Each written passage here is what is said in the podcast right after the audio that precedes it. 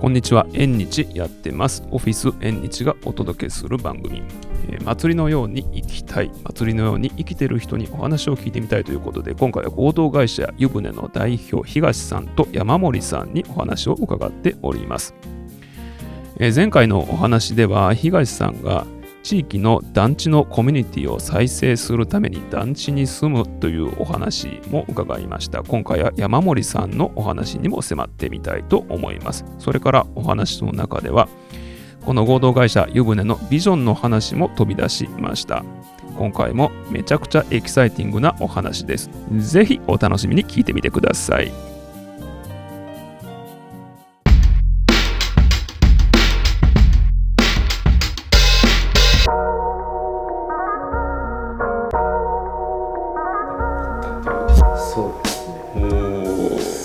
人から言われて、はいあそうかと思ったのが、うんうんなんか東さんっ。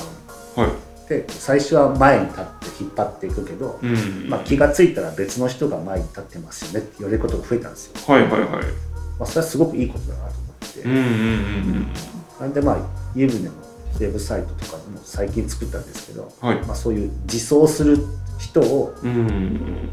なんかこう受け渡していくというかはいはい。自分たちが引っ張り続けるんじゃない仕事をやっていこうみたいなことはちょっと書いてる、あーあ、なるほど、そういう意味だったんですね。なんかずっと東さんが引っ張り続けるっていうことでもない。そうですねそれってまああの限界が来るんで、うんうんうん、確かに確かに。はい、という感じで長くなりましたあ、えー僕のパートはそういう感じですねあーありがとうございます。すごくよくわかりました。山森さんパートも聞いてみたい。私は、はい。えっと新卒で入った会社ではい。割と行政の仕事だったりとか、うんうんえっと企業のブランディングとか、うんあとえっと商業施設のセールスプレプロモーションとか、はい。割と手掛けている会社だったんです。うんうんでその中で私本当初めクリエイター志望で、はいはいはい。あのデザイナー志望で入ったんですけど、あなんか、まあそんなことしてる暇正直なくてめちゃくちゃちっちゃい会社だったので、はい。あのボスのアシスタント的なことからうん。外に出てちょっと営業的なことをしたり、まあ内部のこうなんていうかメンバーの中での取り持つ、中を取り持つ役もするし、はいはい外でもこうクライアントとこう会社に持って帰る情報を整理するみたいなことをやっていくうちに、うん。まあディレクターっていう仕事がすごい面白いなと思うようになって。でえっとその後、まあ、ちょっと体調壊したりとかってあって、まあ、ちょっと企業転々としたりするんですけど、うんまあ最終的にまあやっぱり独立してやるのが、まあはい自分の体うんとまあ心身のこう安定のためにもいいかなっていうことで独立を目指すようになっていった時に、はい。あの今住んでるその塩屋の、うんえっと、塩屋本っていうフリーペーパーを作る仕事を、はいあの先輩がやってたのを引き継ぐ形で、はいはいはい。えっと、お仕事いただいて。でで取材に行ってみたらもうむちゃくちゃいい街で、うん。あのでちょうどその時海が見えるはい。なんかアパートとかマンションに住みたいと思ってたら、いはいはい。海が見えるアパートが見つかったんで見つかった？もうはい引っ越しちゃったんですそのあ仕事の流れで。そ うなんです、はい、へえ。そしたらあのそのさっき言ってた商店会の事務局の仕事やってくれへんって声かけてもらって、はい。年間の仕事をもらえて、あ、年間の？ひ。とまずちょっとバイトしながらまあやっていけるかなみたいな。おお、よかった。ベースができていって、でそこからライターの仕事も増えていってはいっていう感じで、えっと、やっていく中でやっぱりそのプロマネ、プロジェクトマネージャーって名刺に書いてるんですけどはいはい。なんかこうチームを私はこう、自分が作っていくっていうよりはその中に入ってサポートをしていくっていう役割で、まあ、はい全部に共通しててうん商店会の事務局って言ってもうん主役は自分じゃなくて。はい。その70店舗の加盟店の方たちで、はいその方たちにどんなメリットがあるのかとうか、ん。でも街にすごいこう、まあ、クリエイターの人が多かったりとか、へあのえ。地域資源がすごい豊富なので、はいそれをあの持ってるし面白いことやってる人たちいるんだけど、はい。それとその、まあ、例えば高齢者の方たちとかうん。あの町のその商店をやってる人たちっていうのがなかなかつながっていない部分もあったので、ええそこをこうちょっとグラデーションをつけていくような、まあ、つなげるっていうのはおこがましいなぐらいの、グラデーションつけていく。そうつけていくっていうのがうんうん自分のなんかやれることなんかなっていうので、ええ。あの今もこう例えば地域メディアを立ち上げるっていう時にうん。立ち上げからあの裏でこうなんていうか支えるみたいな仕事をやっていたりとか、ええ。まあ、あの媒体作る時に、まあ、うん。年間で、えっと、プロジェクトマネージャーとしてちょっとチームのメンバーをサポートするとかっていうようなことも仕事としてやっていくような感じです。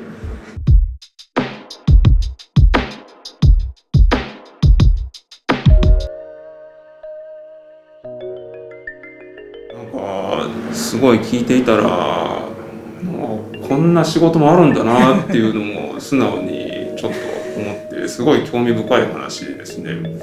そういうグラデーションをつけていく、まあ、つなげるっていう、えーいうことが、えー今やってらっしゃることっていうことなんですけど実際にはあのどどういうつなげ方をしていらっしゃるっていうか具体的にこんなことやってるみたいなのをちょっと聞いてみたいと思いました。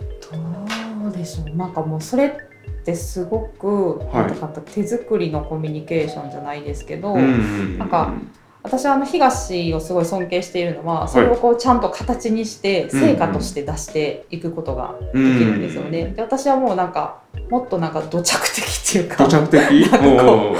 あのまあ例えばて店舗、商店街の中だったら店舗のおっちゃんたちのコミュニケーションを、うんうん。まあ、ひたすら取ってとか、なんかあ取る。うん、で聞きに行く。そうえっと聞きに行くとか、はいはいはいはい。あとあの点私がやっぱ関わって点自分のなんかこうコミュニケーションの典型だなと思ったのは、うん。あの町の文化祭っていうのをその塩屋でやってて、ええ。で別にそんな企画した人とかはたくさんいるんですね。その仕掛けを作れる人たちはたくさんいるんだけど、はい。そこにそのじゃあどうその、まあ、おっちゃんおばちゃんたちを巻き込むってなった時に、うん。カラオケ大会やってみようってうんうん言って、うん。結構おしゃれな洋館ではい。おもう来るお客さんも町の人も、うん商店主もみんなが一緒になって、はい。カラオケ大会をしてめちゃくちゃ盛り上がったんですへよ。ー。なんか多分私ができるその取っかかりとかコミュニケーションで多分それがすごい典型的ではい。なんか何でもなさそうなすごい普通のことを通して、カラオケ大会。そうなんかこうまあつながっていくっていうよりは、うんなんか知り合うとか、えっとまあ、例えば今まで行ってなかったお店に行くきっかけになったとか、ええなんかちょっとあいつ何やってるか分からへんって敵対してた人たち同士が商店会の中で。ちょっとずつ歩み寄っていくとか、そのきっかけを作るっていうことをなんかまあやってるのかなっていうのでなかなかこう言葉とかなんか成果として出しにくい部分が。まあでもそういう感覚とかがうんうん。やっぱりお互いうん気があったんで、はいまあ今一緒にやってると思うんですけど、うん。なんかねあのーご合同会社を作る時も、こうあんまりこうなんか右肩上がりの成長企業みたいなベンチャー的なノリじゃなくてあはいはいはい。こう自分たちが社会に関わるなんかこう解像度を1個上げるためにうんうんうん。一回法人化してみようみたいな。うん解像度を1個上げるがなんか会社って、ねはい。作った人じゃないとわからないなんかとことかもあるじゃないですか。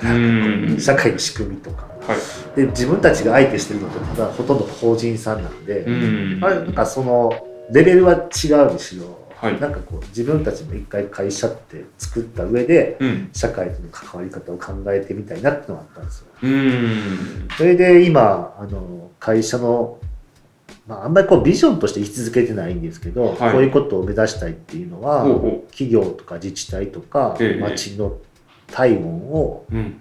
体温があるとしたら体温。を一度だけ上げる仕事をしたい、おおいいですね。一度上がったら相当熱量が上そうですね。そうです。それ以上上げちゃうと、うん。なんかね高熱出して倒れちゃうんうでんうん。しんどい。しんどいんでうん。あの一度だけちょっと上げたら、一度上がりたいですね。そう良くなっていくと思ってるんですよ。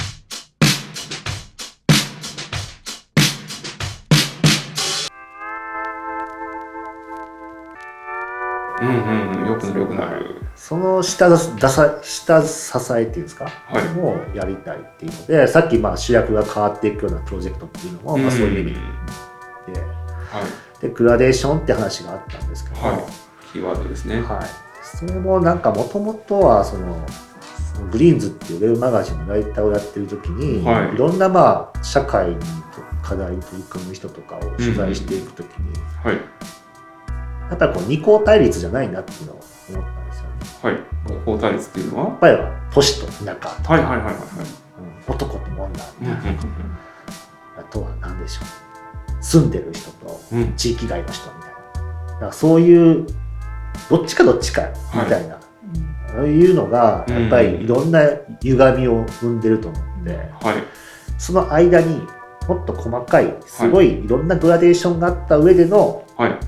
なんかこう社会なんあ、わかった。グラデーションの意味がわかった。はなるほど、なるほど。い、ただそこってなんか意識しないと見えないし、うん意識してきっかけを作らないと間口がないように見えると思うんですよね。はいはいはい。であの私もあのそれこそ奈良の農村の出身なんで、はい都市っていうものは中学生ぐらいまではうん。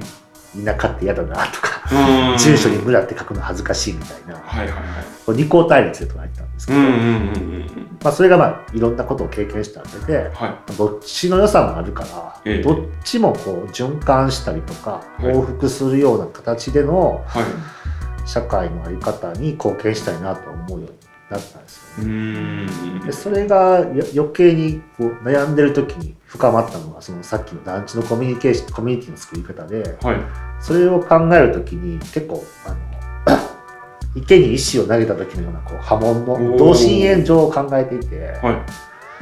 自分がやってることに毎日関わってくれる人が真ん中にいるとしたらはい。全く関心がない人が一番大外にいるっていう、うんうん。はい、でその間にえ1ヶ月に1回とかえはい。1週間に1回来てくれるとかはい。まあたまに来るみたいなうんうん。いろんな人がいるという関わり方ではの濃淡もありますもんね。ねそれが結構大事で,う、んでい全く関わらない人まで含めて、はいどういう間口を作っていくかみたいなところが、うんやっぱり社会の豊かさと寛容さにつながるなと思ったんですよ。はいはいはいはい。まあ、だからそういう仕事を、まあ、していきたいなとうん思ってうんました。社会の豊かさと寛容さ。そうですうん目指すところはそこ。そうでなうん自分たちの生活に立脚したいなっていうのがあったので、うんいろんなまあ僕もその例えば農村の長男の後継ぎ問題とかうん。抱えてるんですよね、はいはい。まあ、そういうものをあのもう事業の中ではい。解決できるように取り組んでいこうと思ったんですよ。へえ。なので今の目標が、えっと、僕の地元である奈良県とはい。私の妻の地元である島根県、島根県。はい、であと僕たちが今住んでる神戸はい。であと山森さんの出身地うん。であるミキミキシとかあとあの私も、えっとはい実家自体はまあそのミキの住宅街なんですけど、うんうんえっと、祖母の山森家の本家が、はい。えっと、もう私で最後な,、んですよ。なのであその後取り問題まではまだ行ってないけど、うん多分最後にうん。その、そこを引き受けなきゃいけないのが私。でそれをちょっと今からもう考えときたいし、うん。なんかできることがないのかなってずっと美味しいお米食べさせてもらってうん。野菜もいっぱいもらったあの土地で、なんかできることがないのかなっていうのをふわっと考えてる時に出会ったっていうのもああ、そのタイミング。あそうなんです、はい。はい、というわけで、まあ、その霞っていうところがあって、その霞とミキっていうのは私にとって塩屋うんうん。でなんかできるかなみたいなことを一緒に考えてる感じですねだ。からそれぞれの関わる縁がある土地で、うん。えー事業だったりなりわいを作っていくっていうのが結構湯船の中心にある考え方なんですよ、あーそれによってこうグラデーションを作っていくみたいうんなんとなく理解ができたのが、な、あのその地域その地域の中で自立してはい。で、まあ、いわゆる持続できるようなはい。コミュニティを作っていてそのコミュニティのが豊かで寛容である社会であればうん。目指すところなんだっていうそういう取り組みでいらっしゃる。そうですね。それでまず自分たちが抱えてる問題に取り組むことがええ。ケースモデルになるだろうと思ってて、抱えてる問題っていうのはその地域でのはい。課題とか。はい、うん。で一番まあ僕ばっかり喋ってるけどいいですか。ねあ全然全然、今やってる事例で、はい。まあ、仕事うん。ではなく自主事業でやってるんですけど、はい。まあそれは自主事業だけど、うん。それを活動が伝わることによってこういうことをやってる湯船に仕事の仕事を頼みたいなっていうふうにはい。思ってもらったらいいっていう側面もあるんですが、うん。まあ、妻の地元である島根県浜田市っていうところに、えーまあ、両親が住んでると。で僕は奈良に住んでると、ええ。まあ、どっちともほっとけないんで、はい。どっちにも事業を作りたい。うん。で事業で変えるっていうのも含めてはい。頻繁に往復できるような関係性を作りたい。ええなんですよその時にリサーチするとはい。どうやら本屋さんがほぼ閉店しててないと。その町には。えただまあ新書店とかはオうん。ープンするのにまあ資金もかかるので、えはい。何かこう文化拠点読み物とか、うん。書書冊子を通して文化拠点を作りたい。とい。った時に、うん。まあ、京都にあるフリーペーパー専門店のうんただ本屋さんっていうところのオーナーさんが友達だったので、はい。京都のフリーペーパー。はい。のれん分けしてくださいと言ったら、はい山森と2人で行ったんですけど、はい。もう全然いいっすよみたいな。ノウハウとかも在庫も全部あげますよみたいなおーすごいオープンマインドだったんですよ。まあ、それをきっかけに、うん。えーのれん分けしてもらう形で、はいフリーペ全国のフリーペーパーを集めたフリーペーパー専門書店、うん。ただ本屋島根浜田店っていうのを、ね、はい。作ったんですよ。はい。いや、めちゃくちゃエキサイティングな話です。まだまだ聞きたいけど、そろそろお時間が迫ってきたので、本編はここまで。次回に続きます。